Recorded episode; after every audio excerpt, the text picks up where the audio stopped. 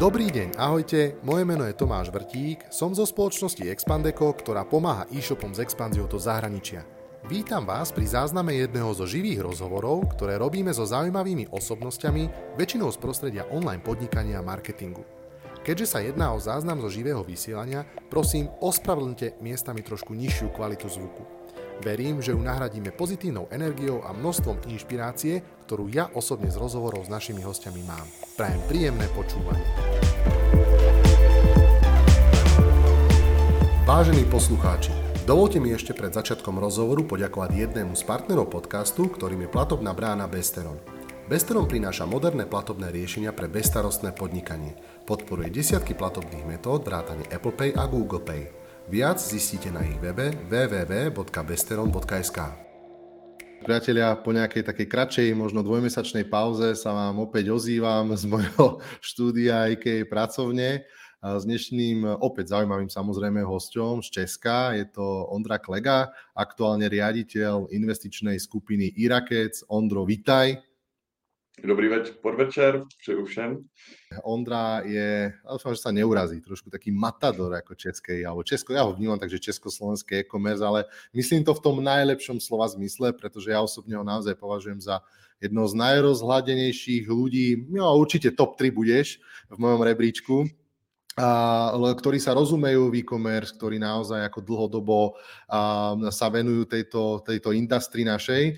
A, Ondro, kto ťa nepozná, pretože ten tvoj background alebo ten tvoj príbeh hlavne známy v Česku a na Slovensku možno trošku menej, tak skús o sebe pár vetami vykopnúť, že s kým máme tu čest.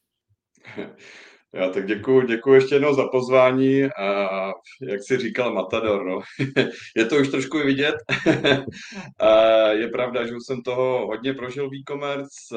Pokud bych měl zabrousit do nějaké historie, tak už to bude příští rok 20 let, eh, co jsem začal pracovat eh, v jednom malém e-shopu při, při škole a je pravda, že tam jsem se naučil to řemeslo, základy tomu řemeslu. Já furt říkám, že e-commerce je řemeslo a není pro každýho. A v podstatě já jsem tam měl možnost v té době, to byl rok 2004, kdy jsem startoval tady svoji kariéru, kterou jsem si nedokázal ani takhle představit, tak eh, byla to unikátní příležitost si opravdu vyzkoušet eh, vlastně řízení malého e-shopu. Eh, člověk se tam naučil pracovat jak už s online marketingem, s produktovou nabídkou, s logistikou, takže vším tímhle jsem prošel.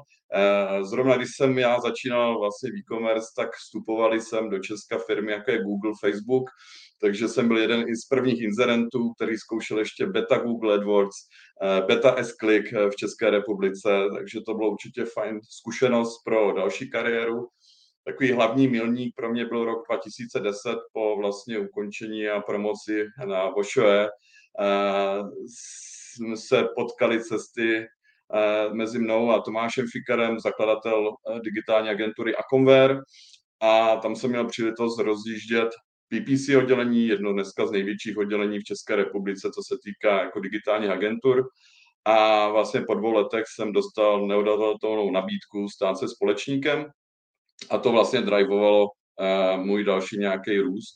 A já jsem vlastně v té době uh, zodpovídal za konzultantský tým, uh, což byl vlastně tým, který měl na starosti rozvoj vlastně velkých klientů a, takže vlastně, a, ať už jsem měl tu čest potkat mnoho zajímavých lidí, takže se, jsem se hodně od nich naučil a inspiroval, ale zároveň jsem měl tu možnost vlastně rozvíjet nebo podílet se aspoň na rozvoji české e-commerce, hlavně těch malých a středních hráčů, což bylo fajn, ale v poslední době pak, když jsem ještě působil v Akonveru, jsme vlastně i měli zkušenost ve spolupráci s velkými retail hráčami, velkými značkami, které v té době v podstatě taky vstupovali do online prostředí a v roce 2015 jsme exitovali jako Conver.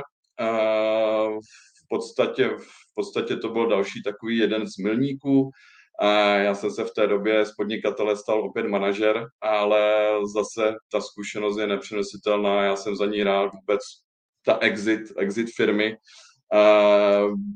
je opravdu zkušenost, ze které vlastně i my dneska čerpáme v rámci e a, a vlastně v roce 2018 jsem ukončil své působení v rámci Akonveru a v podstatě tam začal vznikat v roce 2018 nápad na vytvoření takové investiční skupiny, a, která se bude zaměřovat na malé a střední projekty v, ve světě e-commerce. A v podstatě dneska aktuálně máme za sebou nějakých pár projektů. Já se aktivně zapoju do čtyřech, eh, mezi ně patří třeba Grizzly.cz, Sportega, eh, Ovečkárna a, a nebo Vuš. Krásne si to povedal, krásny medailónek. Presne som to aj chcel povedať, že vlastne od toho začiatku, kde si bol na strane toho malého e-shopára, ktorý je ako taká, taká holka pro všechno a si sa dostal až na ten agentúrny svet, kde si to videl z tej opačnej strany a kruh sa uzavrel tým, že si sa vlastne stal riaditeľom investičnej skupiny e-Rackets, to znamená e-shopári, ak si myslíte alebo potrebujete trošku boostnúť svoj biznis a, a hľadáte silného, dobrého, kvalitného partnera, tak určite odporúčam e-Rockets, pretože na tom trhu ukazujú, že v rámci e-commerce majú najväčšie know-how. No ale poďme sa práve kvôli tomu posunúť. Asi to bude taká najväčšia téma, ktorú sa chcem e, s tebou baviť, pretože vy máte aktuálne v portfóliu naozaj že veľmi zaujímavé e-shopy, si niektoré z nich spomenul, možno mimo toho by som spomenul ešte Astratex, e, takto čo mi príde na um uh, z portfólia tých vašich zainvestovaných e-shopov. A, a poďme sa baviť možno o tej hlavnej téme uh, dnes, na ktorej sme sa ako keby dohodli, alebo ktorá aj viem, že bude našich uchádzačov, alebo teda poslucháčov zaujímať.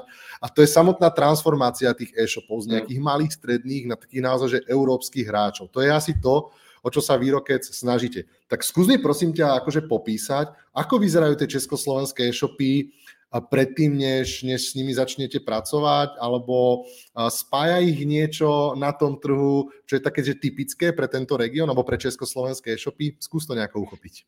Já musím říct, že Česko je Slovensko, nebo jak potkávám podnikatele v e-commerce, že musím říct, že jsme opravdu podnikavý, podnikavý národ, nebo země. takže nás, nám určitě, nebo podnikatelům, eh, nechybí elán eh, do toho, ale samozřejmě co zase, co zase vidím už dneska ze své pozice, chybím určité zkušenosti právě třeba s nějakým dynamickým růstem. A my se díváme v podstatě, si škálujeme ten biznis na menší firmy, střední firmy a větší, abych to možná posluchačům více zarámoval. V našeho pohledu třeba se díváme, že vytvořit a vybudovat e-shop s obratem do 100 milionů korun českých, což je dneska kolem 4 milionů euro, se dá v podstatě s nějakým sebezapřením a pílí a energií do toho investovanou vlastně vytvořit uh, během pár let. Uh, nechci s tím samozřejmě zhazovat nikoho, protože e-commerce je hodně náročný obor, ale v podstatě myslím si, že v tomhle, v téhle etapě nepotřebuje úplně ten podnikatel uh, nějaké chytré mozky tady od investorů a nepotřebuje velký management a všechno je vlastně v takovém jako rodinném kruhu. A, a tenhle biznis je ještě jako rámcovaný, že několika ti takovýma parametry nebo pilířemi. Vlastně ten nositelem té vize, know-how je přímo ten founder a, a vlastně i ten úspěch e, stoupá a padá tím founderem.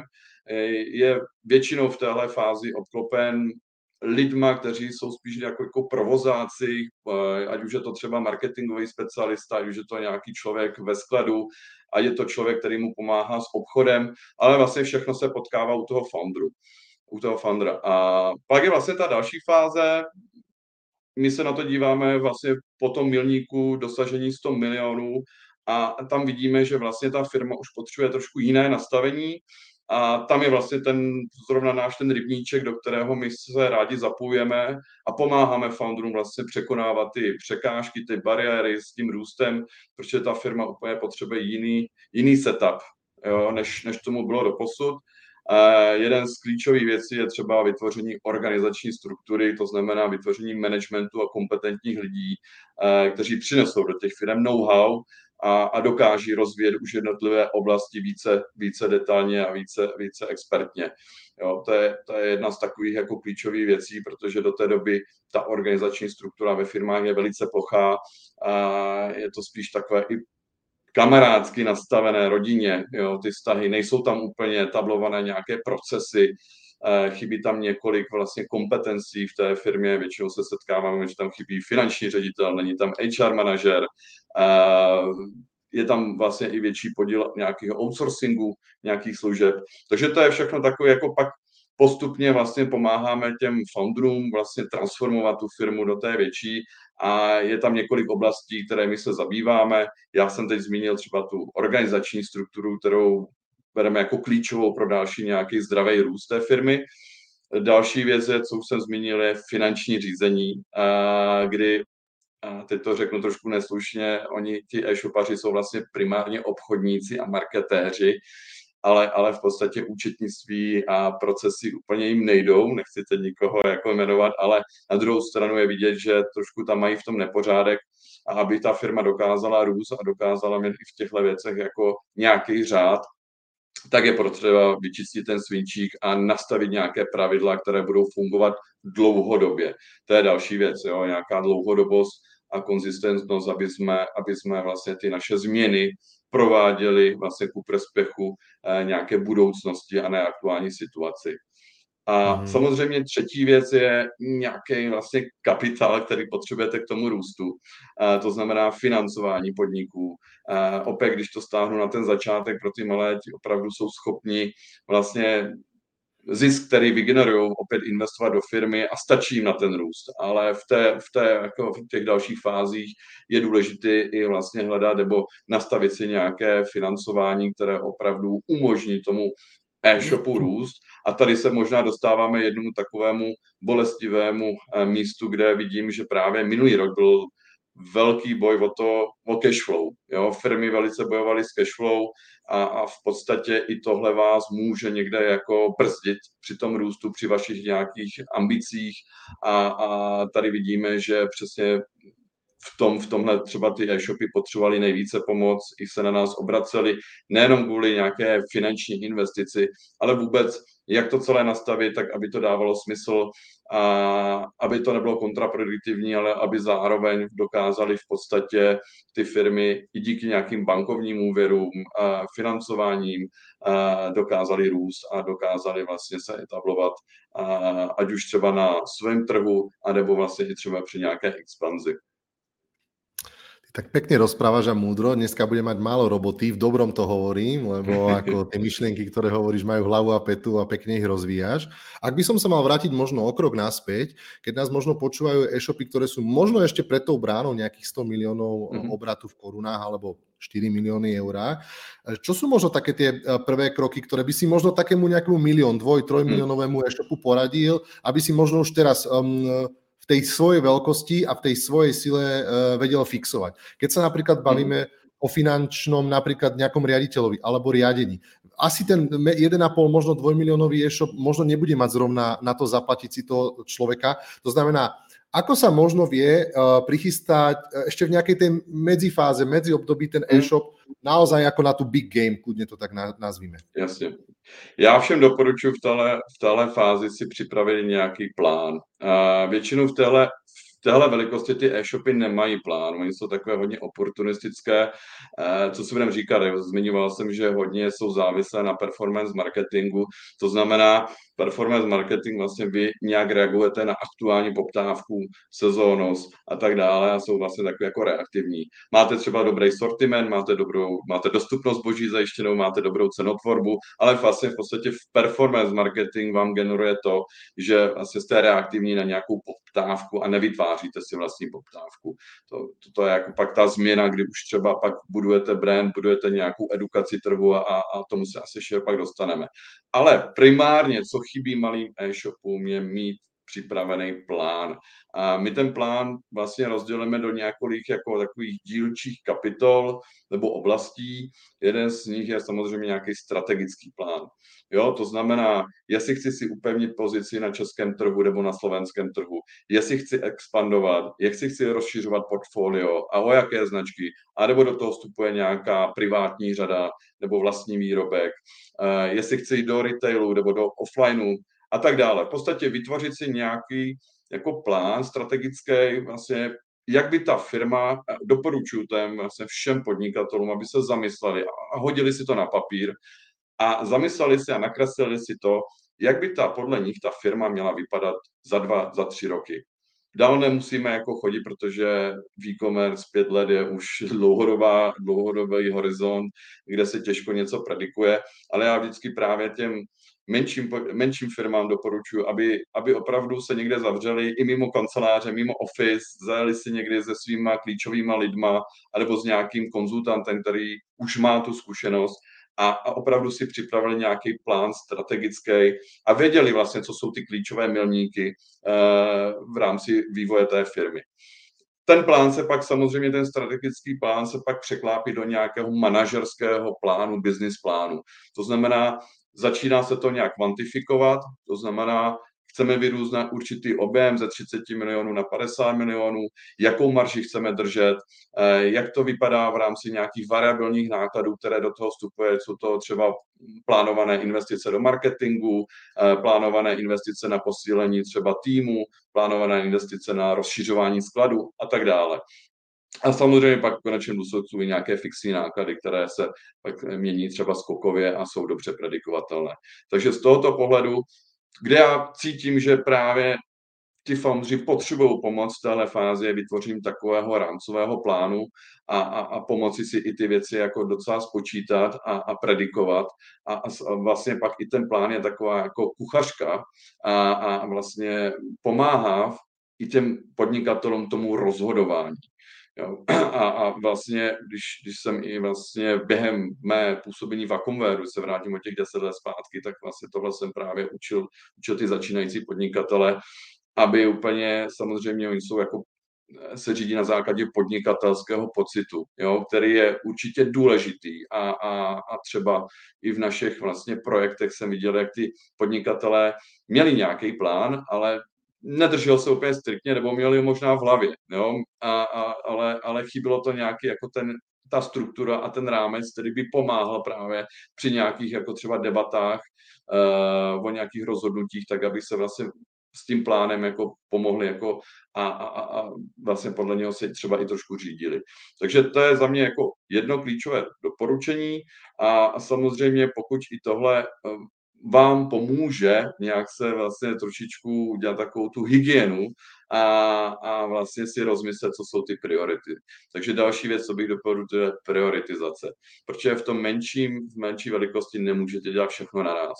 Což vlastně ty podnikatelé mají taky tendenci, chtějí mít ten nejhezčí e-shop, chtějí mít ty nejlepší kampaně, chtějí mít, eh, já nevím, další x věcí, které jsou v podstatě jako důležité samozřejmě, ale když se právě podíváte na tu vaši strategii, tak vy vidíte, co je vlastně jako důležité pro konkrétní období.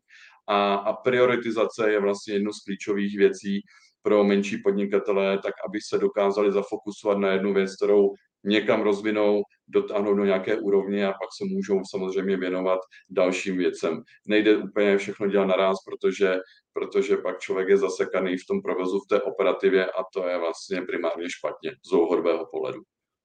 Výborne, Veľ, veľmi dobre ohľadne aj tej prioritizácie. Na to by som možno nadviazal, pretože žijeme naozaj aktuálne možno posledné dva roky kompletne inú dobu, ako možno v nejakých rokoch 2019 až 2021, kedy tie e-shopy alebo celý ten e-commerce bol hlavne o raste a naozaj zažívame nejakú transformáciu, niečo sa na tom trhu závažné deje a asi to bude mať aj nejaké dôsledky nielen na tých najväčších hráčov na trhu, ale aj na tých menších. A keď sa bavíme o tej prioritizácii, skúsim tú svoju skúsenosť zazdieľať a povieš mi možno, ako by si k tomu pristupoval. Že štandardne teraz um, tie trošku vyzretejšie e-shopy, keď sa bavíme v tej škále 3 plus milióny eur, tak oni už na nejakých tých dvoch, troch trhoch fungujú a teraz zvažujú, že, že či je lepšia doba na to na, naozaj možno skôr um, prioritizovať a, a stabilizovať napríklad svoju firmu a nejako osekávať a robiť efektivitu, a, alebo, alebo častokrát zvažujú expanziu. A čo mňa zaujíma vlastne, že ako vlastne vy k tomuto pristupujete a možno ako v to, k tomu rozhodnu, rozhodovaniu pristupujete a čo je pre vás možno viacej priorita a ako sa vy vlastne mm-hmm. pozeráte na to, keď máte možno nejaké dve cesty, ktoré môžu byť ako 50-50, Mm-hmm. Vlastne aké argumenty rozhodnú buď pre jednu alebo pre druhou cestu? Mm, to je velice dobrá otázka. Jsou na to různé pohledy, samozřejmě záleží, jako optikou se na to díváme. A za nás takový, jako co se díváme, doporučení. Jo? No, když se podíváte právě, máte business plán a opravdu si jako dokážete, dokážete jako spočítat, co vás stojí expanze, tak vidíte na, na začátku, že expanze není úplně zadarmo. A abyste mohli expandovat do zahraničí, a teď jedno jestli na východ, na sever nebo na západ, tak je potřeba, abyste, byli, abyste měli určitou pozici už na tom lokálním trhu. Jo, já, bys, já vždycky doporučuji těm firmám, že by si měli vybojovat určitou pozici na tom lokálním trhu, protože z toho vlastně dlouhodobějšího pohledu, tak ten lokální trh, ta ekonomika, která za ním je, vlastně pak pomáhá financovat i tu expanzi, kde se dostáváte na nějaký bod zvratu až za nějakou delší dobu. Takže za mě je primární to, aby to fungovalo na tom lokálním trhu, aby jsme dokázali vlastně držet tu pozici a růst eh, v rámci toho. A právě pak ten zisk, ten profit z tohoto jsme dokázali vlastně eh, dobře, dobře investovat eh, do případné expanze. Protože expanze je náročná věc. My říkáme, že i v našich týmech expanzi dělají nejzkušenější lidi.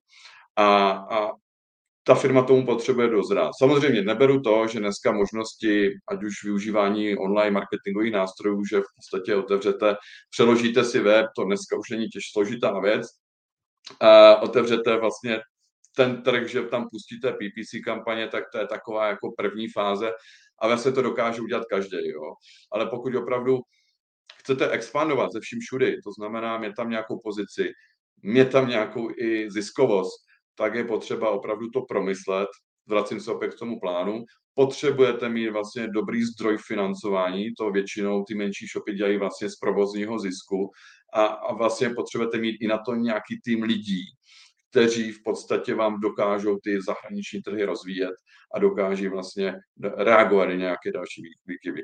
Na druhou stranu se na to díváme i z toho pohledu, že expanze je důležitá eh, kvůli nějakému diverzifikaci rizika. Což třeba nastalo v teď v covidu. Eh, ta doba byla neuvěřitelná, protože jak třeba začaly různá opatření v Evropě, nebylo to všechno centrálně řízené, ale každý stát vlastně tomu přistupoval tím opatřením jako individuálně tak šlo vidět, že byly určité výkyvy. Jednou nám to šlo v Německu, pak se něco pokazilo, zase pak nás třeba drželo Česko-Slovensko, pak zase nás drželo třeba Maďarsko, Rumunsko a tak dále. Takže tady šlo právě krásně v praxi vidět, že jak ta diverzifikace pomáhá třeba těm firmám ustát tady tu těžší dobu a dokáže se samozřejmě, eh, dokáže vlastně mít nějaký výtlak, jak to řeknu, i v těžké době třeba na tom lokálním trhu. Takže z toho pohledu jako to bereme jako i nějakou diverzifikaci a z pohledu, z pohledu vlastně investora je to i nějaká jako pozice. My se snažíme samozřejmě budovat tu expanzní strategii tak, aby opravdu to nebylo jenom jako přes PPC kampaně otevření nějakého trhu, ale abychom v té, na tom trhu měl nějakou tržní jako pozici, nějaký jako relevantní market share. A tohle je pro nás důležitá věc v pozice případného exitu, kdy člověk, nebo kdy nějaký potenciální strategický investor může tady tohle vlastně zahrnout do nějaké valuace a hodnoty té firmy, že máte pevnou pozici nejenom na lokálním trhu, ale i v zahraničí. Ďakujem, super. Um, Vypadla mi inak otázka, lebo som sa do teba dobre započúval, ale súvisí to, a už, už to mám, súvisí to s tou mierou nejakého rizika pri expanzii. A, a teraz otázka, povedzme, že generujeme, ja neviem, 5 miliónov korún českých zisk ročne. A keď by ma mala stať napríklad tá expanzia v rámci nejakých e, investícií do prekladov, do, do marketingu, do toho reaktívneho marketingu a tak ďalej, v priebehu roka možno 3-4 e, milióny, Um, odporúčal by si možno takémuto e-shopu ísť do takého rizika, že väčšinu toho svojho voľného kešu spáli, alebo ako k tomu možno vy pristupujete? Lebo ono samozrejme, dá sa podľa mňa aj v Grizzly vstúpiť naraz do desiatich trhov, ale asi mm-hmm. tam funguje nejaká, nejaké to finančné riadenie. Vieš možno tuto mm-hmm. ukázať trošku to know-how, že, že čo je možno bezpečné, čo je ešte nejaká zdravá miera rizika, respektíve ako to vyhodnocujete, to tempo mm-hmm. možno expanzia toho rastu v tom svojom portfóliu e-shopov? Pro nás je jako i důležitý jako pohled do, do, když to řeknu, dovnitř firmy, jo, do jako interní, interní pohled vlastně, jak je ta firma na to připravena. Ona může generovat vlastně zajímavý zisk, který pomůže vlastně eh, investovat právě do otevření a, a rozvoje jako expanze. Na druhou stranu třeba interně na to nemusí být připravená. To znamená, jak jsem si říkal na začátku, je tam plochá organizační struktura, všechno záleží na founderovi, a, a přestože ta firma je profitabilní a má i potenciál i do toho zahraničí, ale v podstatě procesně se může úplně zakopat, eh, pokud je to na, stojí na jednom člověku a vůbec třeba nejsou ani na to připravení procesně, provozně. Dokáží třeba důležitá věc, že třeba nejlze úplně pro e-shopy kopírovat nabídku, to, co vám funguje na československém trhu, nemusí fungovat v Maďarsku anebo v Německu, což byl třeba takový, jako, takový běžný problém u těch e-shopů, který vstoupí na zahraničí a myslí si, hele, tohle nám funguje v Česku, Slovensku, v Maďarsku taky dobrý, tak to bude fungovat i v Polsku a bude to fungovat i v Německu a v Rakousku. Opak je pravdou, každý Evropská unie sice jako jednotný trh na druhou stranu každý národ, každý ten zahraniční trh má své specifika a je potřeba právě dávat na to zřetel, když jako plánujete ten vstup. Takže to rozhodnutí, pokud expandovat jo nebo ne, je samozřejmě jedna část ta finanční stránka, ale druhá je taková ta procesní a zda v té firmě jsou vůbec kompetence, které umožní té firmě jako otevřít ty další trhy a rozvíjet tam. A tady se většinou právě dostáváme do nějakých debat, kdy to úplně cítíme, nebo necítíme, že ta firma je na to ještě jako stoprocentně ready. Jo. Někdy je to v podstatě, pak se stává pokus omyl, což pak primárně tu firmu stojí spoustu peněz, a což někdy ty majitelé přehlíží a řeknou, hele, my expandujeme, nám, to, na, nám rostou tržby e, v Polsku, ale když jdeme do důsledku do nějaké opravdu ekonomiky, tak zjistíme, že třeba Polsko je stojí několik milionů peněz jako ve ztrátě, jo. E, protože to všechno právě dokážou absorbovat v rámci toho lokálního trhu a, a nebo té ekonomiky lokálního trhu, která to zaplatí. A, takže pro nás je vždycky důležitý samozřejmě nejenom jako potenciál tržní, Eh, mít nějaké finanční prostředky pro tu expanzi eh, generované, ale zároveň i vlastně, aby jsme byli na to kompetenčně jako připraveni a měli ať už lidi v týmu, anebo i ve spolupráci s dalšíma partnerama dokázali ty trhy rozvíjet. Jedna vec je, že samozrejme, a to, tá, tá, tá moja skúsenosť je, a, a poviem mu znova, aj keď som mu už viackrát možno aj na streame povedal, že ja to vnímam, že naozaj častokrát, keď e-shopári expandujú, tak sú zvyknutí na tú ako externú infraštruktúru, outsourcing od Expandeko a balíky mi posle ten a, a, a ten mi to preloží a vlastne úplne som ako vysmiatý, ale chýba tam naozaj taká, tá, taký ten možno, ako to nazvať, exportný manažer alebo niekto, mm. kto si ten trh zobere za svoje a bude vedieť naozaj ten trh riadiť. A hovorím, Ešopári, spomente si, aké bolo ťažké vybudovať ten svoj český alebo slovenský trh, koľko fokusu, energie to stálo. No a vy potrebujete rovnakého podobného človeka aj na ten maďarský, rumunský, nemecký trh, ktorý vám bude bude dennodenne prinášať aj to know-how. A otázka je, že a darí sa tým vašim projektom mať takýchto možno lokálnych ľudí alebo takých ako ľudí, ktorí vedia uh, tie jednotlivé trhy riadiť, alebo sa to dá robiť aj inak? Dá se to eh, dělat i jinak, ale na tu tvoji jako otázku je to třeba u nás zrovna takové diskutovatelné téma a musím říct, že třeba i v Asteltexu, který dneska působí ve více než 20 státech Evropské unie, tak se ten model změnil několikrát během času. Jo. Mm. Takže i tam, i tam vlastně prošel nějaký pokus omyl. Uh, pokud třeba vzpomínáš toho country manažera, jo, což, mm. což je jeden z těch takových těch klasických modelů, kdy v podstatě se snažíš najít člověka, uh, native speakera, který zná znalosti a, a reálie toho, toho trhu.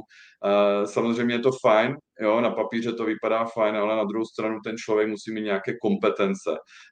Musí to být takový i Ferda mravenec práce všeho druhu, protože většinou ten klíčový kmenový tým se věnuje právě rozvoji toho českého nebo slovenského trhu, ale už není čas na, na ten maďarský nebo na ten zahraniční trh. Takže pak vlastně většinou tady tenhle model skončí na tom, že on nemá moc žádný jako manévrovací prostor, jak ty věci jako rozvíjet. Takže to jenom pozor na to, když třeba uvažujete o country manažerovi, tak je samozřejmě nejenom, že najdete, vám poštěstí najít toho člověka, tak je to jako poloviční výhra, ale druhá je i potřeba se zamyslet, jaké on má kompetence a co on může vlastně všechno zpravovat a jak se může vlastně pohybovat v rámci třeba nějaké procesu ve firmě. Jo? A, a ne vždy to fungovalo i z tohoto důvodu, jo? že vlastně neměl nějakou jako možnost a to změnit, nebo nějak nastavení. Jo? To znamená vyalokovat si čas, já nevím, v marketingovém týmu, mít nějakého obchodníka nebo produktového manažera, který mu pomůže s nastavením třeba, já nevím, cenotvorby, marži na zahraničním trhu.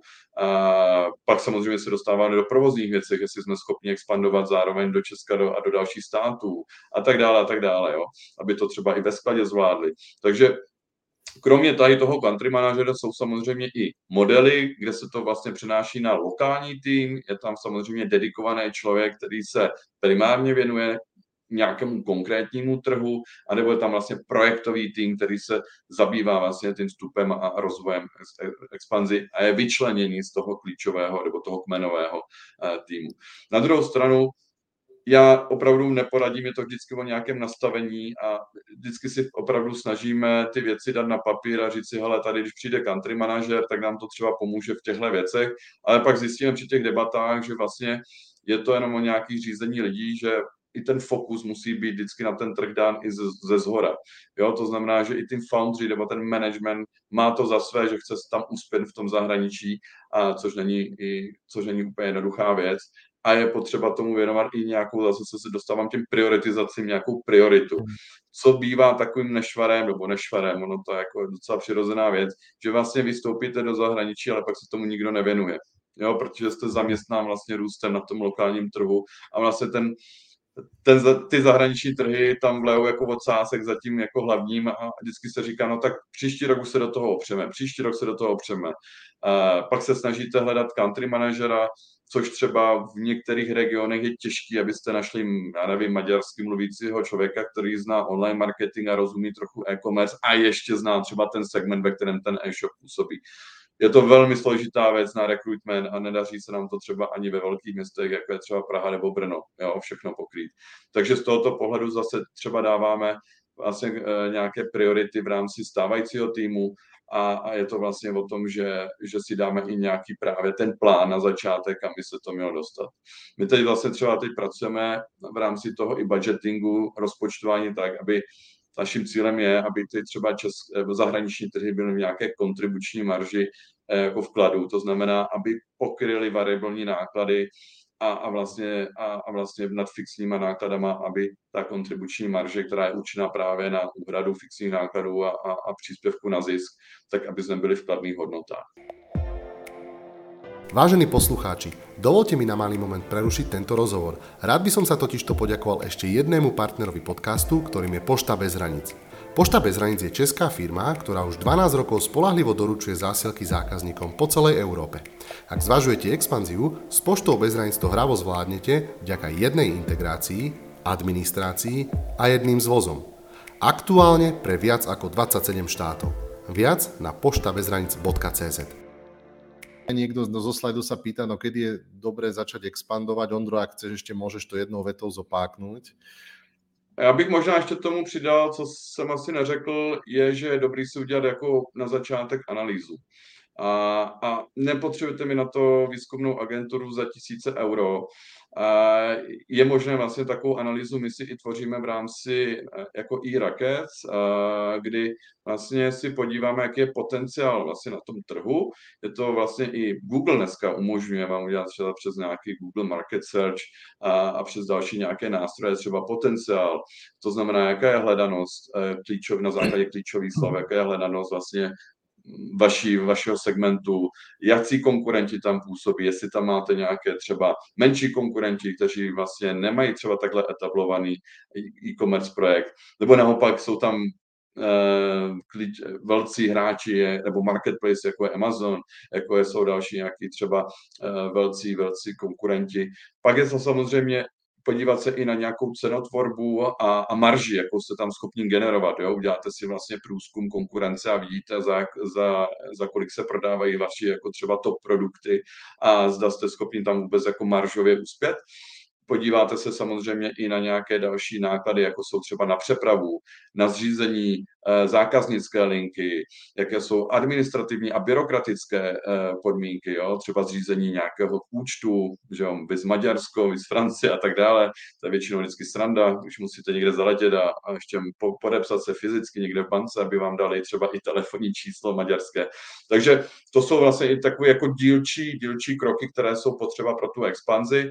Ale co bych teda doporučoval, ať už jste malí nebo velcí, opravdu si udělat takovou jednoduchou analýzu, my si to dáváme do, do tabulky v Excelu a máme v podstatě vidět, jaká je hledanost, takže máme nějakou jako aspoň eh, představu o tom, kolik můžeme generovat trafiku přes eh, PPC nástroje nebo přes search kampaně, koukáme vlastně, jaký jsou konkurenti, jakou, jakou mají třeba strategii cenotvorby, uh, jak se ten segment vlastně, jak se ten segment vlastně vyvíjí koukáme pak na naše náklady, kolik nás budou strát přeprava a to všechno započítáváme do nějaké jako marže a do, a do variabilních nákladů, kolik nás bude stát zřízení eh, tady té zákaznické linky a, a samozřejmě ten poslední bod je ta byrokracie, tak abyste vůbec mohli jako spustit nějaký stav, tak musíte si oběhat takové kolečko.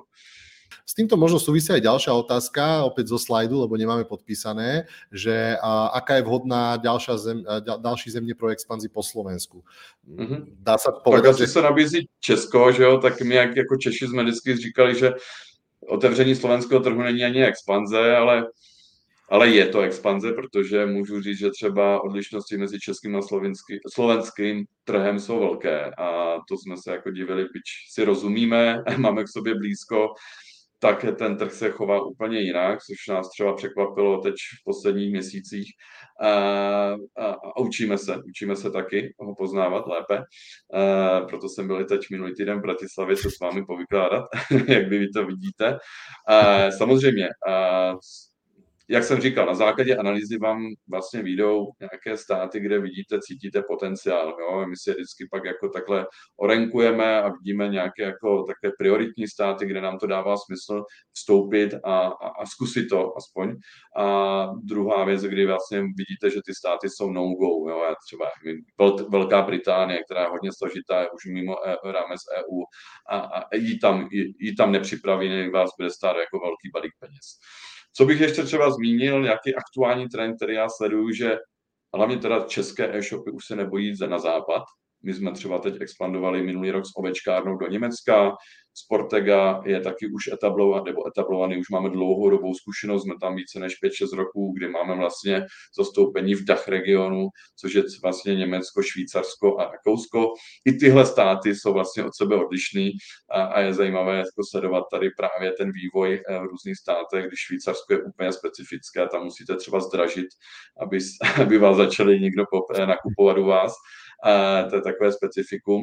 E, na druhé straně třeba Německo je silná pozice Amazonu, jo, a, a tam opravdu narážíte a pokud máte segment, kde, kde jdete přímo konkurent jako Amazonu, tak se připravte na velký boj a je to těžký. Je to těžký, protože to jsme poznali v covidu, když třeba Amazon vypne nebo zapne eh, kampaně na nějakou kategorii, tak vám to ovlivní, ať už velmi pozitivně nebo negativně právě celý biznis. A konkrétne teda s tým DAH regionom a mňa by hlavne zaujímala tá vaša skúsenosť, že ako sa pozerajú tí lokálni zákazníci na to, že ste český e-shop. Hmm. Nejako to riešia veľmi, ako k tomu vy pristupujete? Snažíte sa zakladať si nemecké GmbHčky? Ako, ako, ako, čo by si odporučil e-shopu, keď hmm, chce vstúpiť hmm, na tento trh? Uh, historicky jsme vlastně založili, založili nějaký právní subjekt v Německu právě u Sportegy, ale pak jsme zjistili, že nám to úplně nedává smysl a, a vůbec Německo je takový složitý byrokratický stát a, a jít do nějakého daňového systému v té době nás to nemalou investici, ať už právníků a dalších poradců. Na druhou stranu pak jsme zjistili, že to úplně nedává smysl a dneska v rámci EU nemusíte zakládat nějaké pobočky nebo jako právní subjekty na zahraničí. Takže my třeba jdeme tou centrální eh, modelem, to znamená všechno je řízené z Česka a v podstatě děláme jenom jazykové mutace e-shopu, hajrujeme nějaký tým k tomu, zakládáme tu, eh, vlastně otevíráme tam banku, jasně, lokální, snaží se mi mít i lokální telefonní číslo a snažíme se vystupovat tak, jako by to bylo v podstatě jako lokální, lokální e-shop. Eh, samozřejmě spotřebitelé nebo uživatelé to maličko poznají z pohledu třeba, jaké úrovni máte překlady. To vždycky jsme řešili jako primárně, aby jsme neměli takové ty chyby, kdy, které opravdu eh, člověk tamní jako to pozná, že to nepsal Němec, nebo nepsal to Rumun, nebo Maďar, tak to, to, to vlastně ten člověk hned pozná, takže tohle se snažíme eliminovat, to znamená hodně investujeme třeba do těch překladů na začátku a snažíme se vlastně vždycky mít i v rámci té analýzy, kterou, o které jsem teď mluvil, mít vlastně i vyspecifikované, co jako na tom trhu must have, Jo, co je prostě bez toho se neobejdete. Vy třeba Německo, o kterém se musíte mít PayPal. Jo, bez PayPalu v košíku v podstatě jste nedůvěryhodný hráč. To je jedno, že ten člověk si pak vybere jinou platební metodu, ale bez PayPalu a v podstatě se tváříte jako nedůvěrně.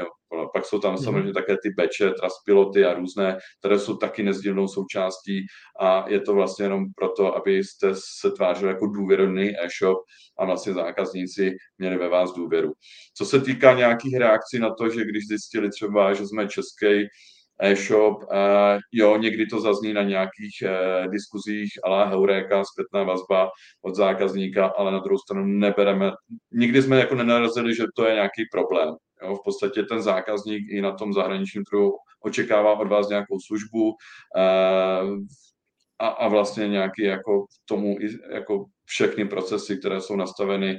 To znamená, že si můžete reklamovat, že se může na vás obrátit, že si k vám může za telefon a pokud tohle všechno splňujete, tak si myslím, že ti zákazníci vás nikde nebudou jako hanit, že jste jako třeba z východu. Jo, to si myslím, že už dneska takhle nefunguje. Nebo v minimální míře. No, počúvam, tuto máme nejakú akože poptávku pro konzultačky, tak jako čo robíš ještě? Nějaké konzultačky, jako si na to? Já, já si přiznám, že už na to moc nemám prostor, samozřejmě chodím na nějaké akce, konference, takže jsem schopen takhle v rámci networkingu lidem aspoň pomoci, ale přiznám se, že v Irakec, eh, hlavně v tomhle období, jsem hodně vytížený, takže jsem si i pro sebe takhle to nastavil, že konzultace teď zrovna už jsem teď odložil a nechávám si to zase na důchod. Jasné, super. Ako budovať lojalitu zákazníka a hlavní rozdíly v retailu versus online? Tak ještě tu otázočku dáme a potom To je krásná otázka. o tom by se mohli povídat jako dva, tři dny v kuse. je to složitý. Obecně, pokud začnu možná tím tou druhou částí, jaký je rozdíl mezi retailu a online. Musím říct, že co je výhoda teda retailu a vlastně offline biznisu je, že ta lojalita zákazníka je výrazně větší než, než v online. A právě i když sledujeme právě třeba, když se rozhodne velký hráč, retail hráč vstoupit do e-commerce a byť nemá vlastně takhle vymazlený e-shop a procesy, tak tou značkou tou znalostí značky a tou důvěryhodností vlastně přebije i nějakou zavedený e-shop. Jo, byť, byť na začátku ty procesy nemá takhle vymazlené jako nějaký eh, dlouhodobý, dlouhodobý e-commerce projekt. Takže tam je základní rozdíl v podstatě už eh, na tom vstupu, jestli jste online nebo, nebo, nebo uh, v retailu.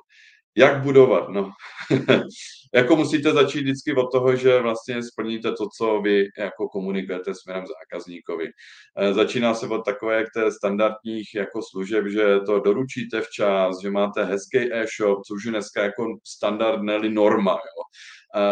Že, si, že vlastně ten zákazník v podstatě nemá za, jako problém při té objednávce a v podstatě pak i my si měříme, jestli jestli vlastně nějaké NPS, jestli by nám doporučil dalším jako svým přátelům, takže se na to díváme i z pozice nějakých dat.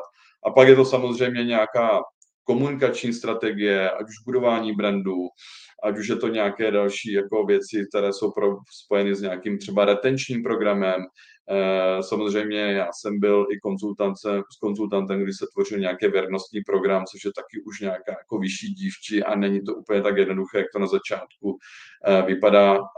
Je potřeba tomu mít nějaký jako dlouhodobý eh, jako pohled a, a důraz, než se to začne nějak jako vracet ty investice. Takže pak jsou různé nástroje, kterým můžete vlastně budovat tu lojalitu ale když to jako vstáhnu i na nějaké data, jo, třeba se koukáme na nějakou frekvenci nákupů za rok, kolik u náš zákazník ročně utratí peněz a když se na to podíváte, tak tam vlastně přes e-shopy, a teď nemyslím ty největší e-shopy, ale přes ten průměr e-shopu, tak ta valita nebo ta frekvence je strašně malá. Jo, bavíme se o tom, že průměrný jako e-shop má třeba nebo ten zákazník u toho shopu, u shopu třeba 1,5 nákupu za rok. Jo, a, a teď se bavíte, jak to zvednou na dva, na tři, na tři nákupy za rok. Někdy samozřejmě jste, záleží i na vašem vlastně portfoliu a segmentu. Jo. Třeba u Grizzlyho, tam se tomu jako dáváme velkou prioritu, protože to je retenční biznis, dojdou vám oříšky a, a vlastně to jsou to potraviny a dokážete vlastně v takovém jako tom rychlo obrátce s tím zákazníkem jako komunikovat v čase když zase stáhnu tu Sportegu, pokud si ten zákazník koupí střešní nosič na kola, a, a je to značkový nosič, tak mu vydrží několik let a je těžké a je složité s ním jako pak pracovat v čase dál, pokud on s vámi jako nechce. Jo. Takže, takže se to hodně odvíjí od toho segmentu, ve kterém působíte a je potřeba si tohle dát taky do čísel. Jinak ta lojalita říkám, je spoustu na to návodů, ale já vždycky říkám, je, jako ten best practices neexistuje, je potřeba hledat tu cestu a hlavně mít to ty rozhodnutí opřenou od data. My hodně se teď zaměřujeme právě v našich projektech na sbírání dat o zákaznících. Právě se díváme na, jak nám fungují kohorty v čase, eh, jestli se k nám vrací, vrací zákazníci, jakou mají spokojenost našeho nákupu, eh, jak o nás referují, ať už na sociálních sítích nebo na nějakých třeba heurékách a, a snažíme se vlastně i na základě téhle zpětné vazby eh, v podstatě právě, právě prioritizovat nějaké investice do rozvoje nějakých procesů. No práve, práve, si mi, práve si mi nabil na tú otázku, si na ňu v podstate aj začal odpovedať, že aké dáta sledovať pre mhm. marketingové a obchodné účely. Tak skús jo, ešte tak, to povedať. Jasne, tak uh, jako myslíš zákaznické data konkrétne, nebo Napríklad, napríklad v súvislosti teraz so zákazníkmi, ale potom kľudne môžeme prejsť do tej obchodnej a marketingovej časti všeobecnejšie. Když začnu od těch zákazníků, jo, tak pro nás třeba koukáme na to, kolik nám, jako jednoduchý model, kterému můžu doporučit všem e-shopům, se na to podíváte, kolik vám přibylo v, v tom konkrétním období, třeba za měsíc, za půl roku, za rok, kolik vám přibylo nových zákazníků. To je krásný pohled, třeba když děláte nějakou akviziční kampaň, tak se vlastně jeden z takových KPIs, na které si nastavujeme, že si vlastně sledujeme, kolik nám oproti průměru bez akviziční kampaně přibylo navíc nových zákazníků. Jo, třeba teď jsme spouštěli eh, před rokem v Grizzly první televizní kampaň a my jsme zjistili, že to, když spustíte kampaň, tak úplně se vám tam jako skokově nezvýší ty tržby, to je taková jako spíš kontinuální a konzistentní jako strategie, ale na druhou stranu jsme viděli, že nám tam přidalo úplně nový jako výrazně se nám zvýšilo procento nových zákazníků. Tak to je takový jako základní vlastně třeba, jako co bych doporučoval. Pak se samozřejmě díváme na klasické LTV, to znamená lifetime value, to, znamená, jakou hodnotu nám v čase přináší ten zákazník, což souvisí s tou frekvencí a nějakou mírou nebo průměrnou hodnotou objednávky v čase. Jo? Pak se díváme samozřejmě na ten retenční model, kdy naposledy nakoupil. Jo, existují takzvané ROFO modely, který vám udělá nějaká konzultační agentura, to znamená na, na, na základě vaší zákaznické bázi jste schopni si ty eh, kontakty a zákazníky rozsegmentovat podle toho, jak často nakupují, v jaké hodnotě nakupují, eh, zda jsou aktivní třeba nebo nejsou neaktivní. Jo. Takže to je takový jako základní model.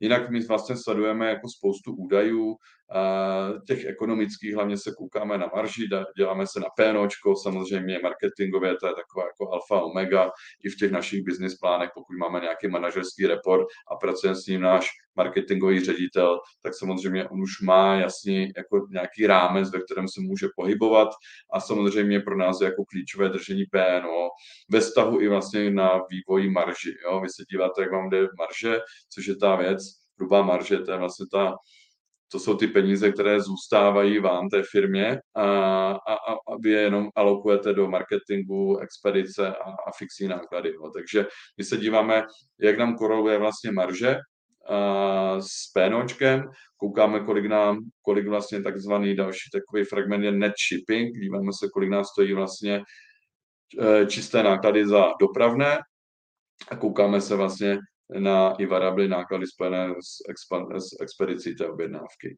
A tohle vlastně v rámci nějaké takové jako hlavní struktury, které i řešíme v rámci třeba našich boardů. A pak další, eh, pak už samozřejmě jsou dílčí, detailnější, kde každé oddělení má ještě jako vlastní, vlastní KPIčka. A pokud se bavíme třeba o marketingu, tak jak já nevím, když máme akviziční zásah, tak se díváme na rýčové, teda zásahové křivky, jak jsme zasáhli, jakou máme, teď jsme se vlastně dopoledne bavili tady s kolegy, jsme měli dneska workshop na výzkumy, výzkumy povědomí o značce, takže jsme si vlastně sdíleli zkušenosti, kdy po nějaké třeba televizní kampani nebo 360 kampani, jak se nám stoupla eh, nebo jak se změnila znalost značky, ať už spontánní, nebo navozovaná. Eh, díváme se, jaké, jaké parametry třeba ty zákazníci přisuzují našim e-shopům, jestli, jestli jsme třeba pro ně cenově dostupní. Těch KPIček pak jako je spoustu, nebo těch jako parametrů, které my sledujeme více, vždycky se to odvíjí od té strategie, co je pro nás vlastně priorita sledovat. Takže jsem, já jsem vlastně říkal dneska moji zkušenost, kde jsem měl setkání s našimi marketingovými řediteli napříč všemi projekty a tam jsme si třeba sdíleli právě zkušenosti, co se týká výzkumu znalosti značek. Jo, což je třeba pro marketingové oddělení jako klíčová věc, pokud třeba investujete opravdu do, do televize nebo do rádia, do nějakých jako těchto formátů. A, a, snažíme se vlastně ty jednotlivé jako KPIčka pro každé oddělení vždycky jako nastavit a, a ten kompetentní manažer pak samozřejmě v rámci toho pracuje i ve svém týmu, nastavuje nějaké procesy a, a mělo by to být i nějak jako se potkat nahoře, jo, nějak jako konsolidovat, aby si mm-hmm. každý nehrál na svém písečku. Mm-hmm. Co je třeba důležité, co je třeba takové krásné stěžení téma, které teď řešíme, je, když jste marketák a, a jste obchodník za, a pak máte vedle toho obchodního eh, ředitele, tak se díváte takový, jako ten, sledujete vývoj objednávek. My třeba sledujeme vývoj objednávek na denní bázi. Každý den ráno přijde takzvaný Daily Sales Report, kde vidíme, jak byl předchozí den, den úspěšný, kde vidíme, kolik jsme získali tržeb, s jakou marží pracujeme a kolik jsme třeba investovali do marketingu za ten den. Jo, a tohle nám chodí v podstatě už dneska z eh, nějakého Power BI do mailu, každý den to vidíme a můžeme na to i reagovat v rámci našich třeba call meetingů. A je dobrý to sledovat na opravdu nějaké denní bázi, protože vy pak máte větší možnost reagovat na ten vývoj, což vlastně ten online, market, nebo online prostředí tohle umožňuje, což je fajn. A, což je fajn vlastně a pokud ale neznáte data v reálném čase, tak máte vlastně takovou smolíka, protože pak reagujete až po nějaké kampani. Takže to bych taky doporučil uh, nastavit si nějaké nástroje, principy, tak abyste měli výsledky nebo viděli aspoň průběžné výsledky každý den. A co třeba jako teď řešíme právě nějaký hrubý obrat, to znamená v takovém tom, co marketáci sledují v objednávkovém pohledu, kolik já získám jako zákazníků, kteří prošli a dokončili vlastně objednávku. Ale ne všichni se stanou konečnými zá, zákazníky. Že jo? Zjistíte, že na skladě ten produkt už není, nebo je tam nějaký problém, nebo ten zákazník zavolá na zákaznickou linku a, a stornuje objednávku. E, jsou tam nějaké reklamace nebo vratky. A fakt se vlastně jako na konci měsíce ukazuje ten fakturační model, kolik jsme vlastně vyfakturovali. A tady třeba čím víc jste e-shop, větší, větší, tak i to malé procento může hrát něko, rozdíl několika tím milionů v obratu.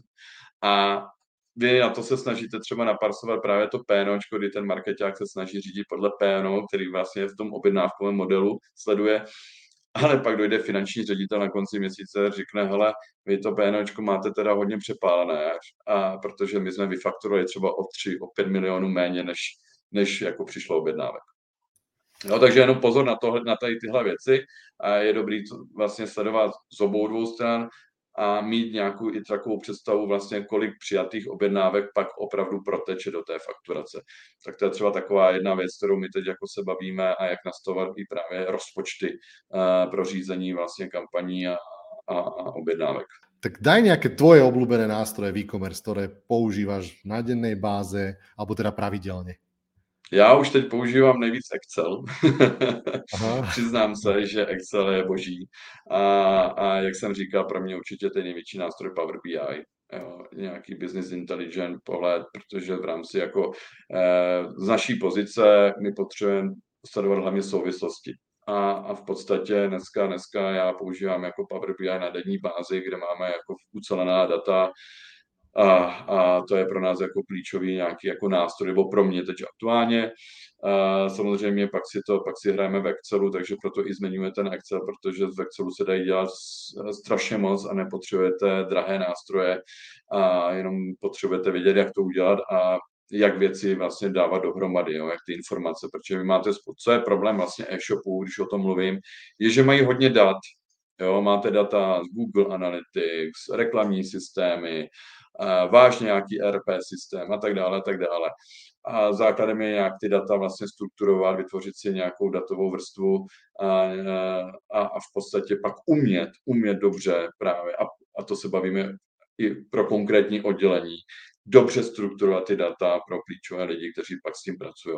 Takže za mě je vlastně nejdůležitější dneska nástroj Power BI, a za kterým vlastně pracujeme na denní bázi a, a dokážeme i na, na základě toho, že ty data máme v reálném času reagovat právě na, na, na, mm-hmm. na vývoj. Teď mi třeba před týdnem už nám finanční ředitelé posílali forecasty, jak dopadne duben a zda jsme na plánu pod plánem a, co jsme schopni třeba ještě udělat, což je tako, jako dobrý, že si ještě vytvoříme na sebe tlak a vidíme, že třeba ten cílový obrad je opravdu blízko, ale potřebujeme si to třeba ještě odpracovat, potřebujeme třeba pustit nějakou boostera, typu, já nevím, night shopping nebo doprava zdarma a dokážeme si s tímhle jako víc ty nástroje vlastně pro podporu prodeje i využívat vlastně v čase na základě aktuálního vývoje. Jinak samozřejmě Google Analytics, eh, na tom jsem vyrostl a třeba pro mě už je to nějaký jenom omezený pohled na, na třeba nějaký vývoj marketingových kampaní, ale neříkáme to všechny důležité informace. Hodně, hodně co je ještě důležité, je sledovat ty data v trendech, jo, nedívat se jenom teď na aktuální jako situaci, ale co, co my jako ukazujeme, my se bavíme vlastně vždycky o nějakém trendu, srovnáváme si to meziročně, to znamená za stejnou sezónu, koukáme, jak je aktuální vývoj, to znamená, nejde jenom prostě ty data eh, číst tak, že teď zrovna máte obrat 10 milionů. A já vám neřeknu, jestli to špatně nebo dobře, jo, je potřeba to dát do nějakého kontextu. A to právě třeba i já jsem narážel u těch e-shopařů, že se za, za, zaměří na nějakou veličinu, na nějaké prostě číslo a je to alfa omega, ale už jim jako uniká nějaký kontext a, a je potřeba se vždycky na to dívat opravdu, ať už s ohledem nějakým srovnáním, anebo nějakým jako krátkodobém trendu.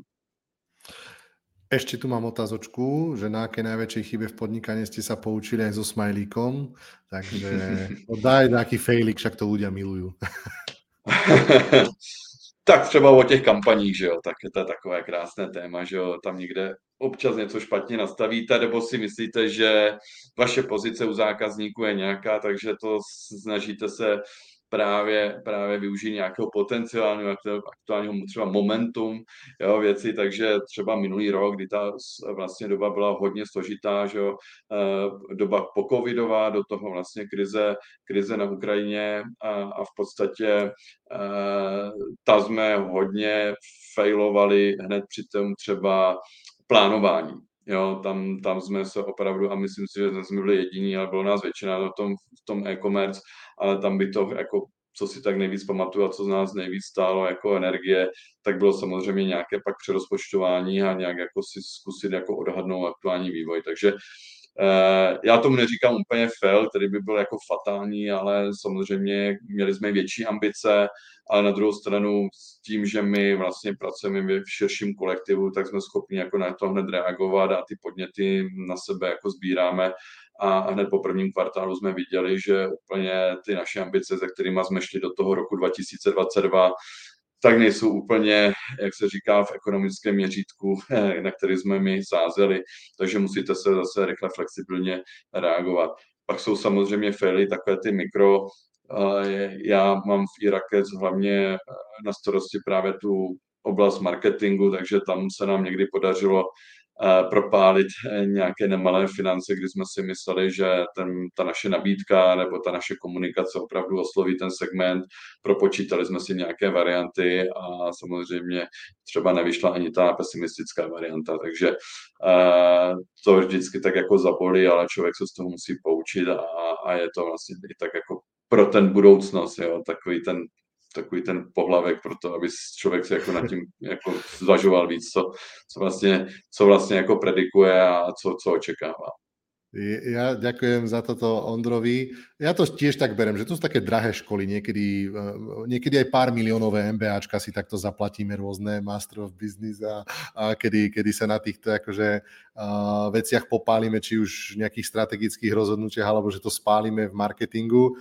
Takže je to taká škola, trošku drahšia, ale stále škola, treba sa z toho poučiť a ísť ďalej. Ja Ondrovi veľmi pekne ďakujem za jeho otvorenosť, za jeho vzdelanie know-how. Teším sa, že si bol Ondro s nami. Kde ťa môžu možno ľudia najbližšie osobne vidieť, povedz, na nejakej akcii? Já určitě budu, já určitě budu příští měsíc v květnu, v máji, uh, budu tady v Praze na Reshopru, kde mám vlastně i vystoupení uh, s kolegou z Ovečkány, s Martinem Bernátkem, kde právě se budeme bavit o tom, jaký byl vlastně přínos investora a vstup do, do ovečkárny, vlastně do rodinné firmy, kde opravdu právě budeme tak jako zastánci těch dvou světů, jeden ten investorský a ten druhý ten podnikatelský, takže, takže určitě doporučuji, přijďte se pojat na Roshopper, je to jedna z největších akcí tady v České republice, co se týká e-commerce, takže je to i dobrý na networking a na navázání dalších třeba dalších partnerských stavů. Super, tak ešte raz ďakujem, toto bol Ondra Klega z Irakic, moje meno je Tomáš Vrtík a teším sa zase niekedy na budúce. Ahojte, pekný večer. Hezký večer a moc za pozvání.